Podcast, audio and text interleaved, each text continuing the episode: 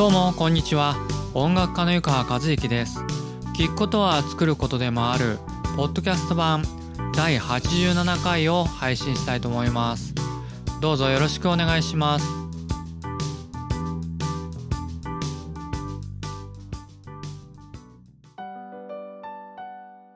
それでは今回のテーマはミュージシャンに演奏を頼む時のコツ。ミュージシャンに演奏を頼む時のコツについてお話してみたいと思います。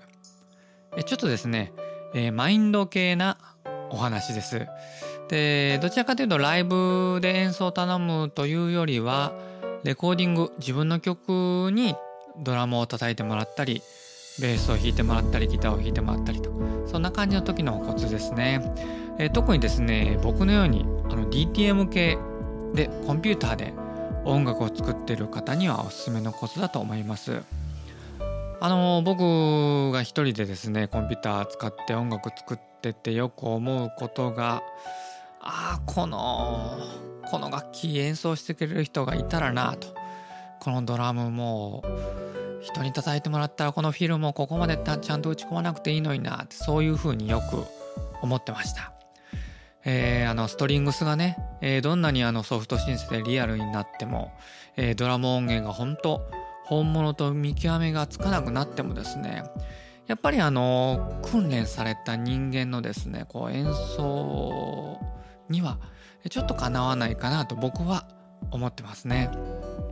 それはもうですねあのうまいミュージシャンに、えー、自分の曲を弾いてもらった時の感動こう音楽がぶわっと膨れ上がる感じっていうのはねもううわ生きててよかったなって思うぐらいのすごく感動するものなんですね。もうあの20年近く前になるんですけど、えー、今だったら何で有名なんだろうあのりんごちゃんのバッグなんかをされてたあの村石さんがですねたまたま、え僕の友達のデモデモにちょっとドラムを軽く叩いてもらうことになって僕がちょっとその友達のサポートしてたもんですからその村石さんの横についてですね、えー、ドラムをね聴かせてもらったことがあったんですけれどももうその時の感動はすごかったですね。あのもう曲がね本当にこう一気に表情豊かになるというかもう僕ら基本的にこう打ち込みメインの人ばかりの集まりだったんでそれがブワッと膨れ上がる感触は今でも覚えてますね。あとは自分の曲で、えー、渡辺仁さんというベーシストが、あのー、弾いてもらった時あるんですけれども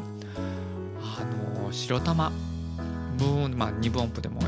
全音符でもいいんです。けど白玉でこれだけこう音楽が豊かに変わるのかみたいな聞こえるのかみたいなそういうのをた経験もですね今の僕となってはすごく大きいかなと思ってますね。あの今ね、えー、よくドラム叩いてもらったり、えー、ベース弾いてもらったりってうちの仲間たちも本当ねそれに近い感じでいい音いいプレイしてくれるんで本当まああの恵まれた環境にいるかなと僕は思ってます。まあ、かといってですねえそんなにあの素晴らしいミュージシャンに、え、出会うことはまあ稀だと思います、え僕も稀ですね、えー、ですがですね、あの自分のバンドメンバーとか友達のギタリストとかに、え、頼んだ時にですね、え素晴らしい演奏してもらうコツがあると僕は思います、えちょっとマインド系なコツなんですけれども是非よかったら覚えておいてもらえたらなと思います。それではその、え友達のギタリストやドラマーベーシスト、え、に素晴らしい演奏してもらうコツとは？ズバリもし演奏がうまくいかなかったら自分がその楽器をパソコンでちゃんと打ち込むと覚悟するですね、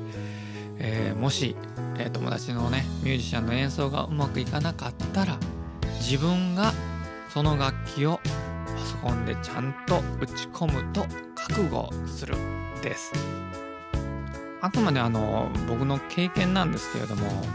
それぐらいの覚悟で曲を準備して、え、レコーディングに臨んだ方がうまくいくというか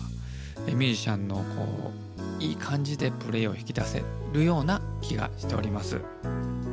あのだから楽をしようと思って頼むのとも全く逆のマインドですね、えー、それぐらいの覚悟で臨むと結構いい感じで、えー、プレイしてもらえることが多いかなと僕は思います。あのー、結局ですね人のせいにしないんです。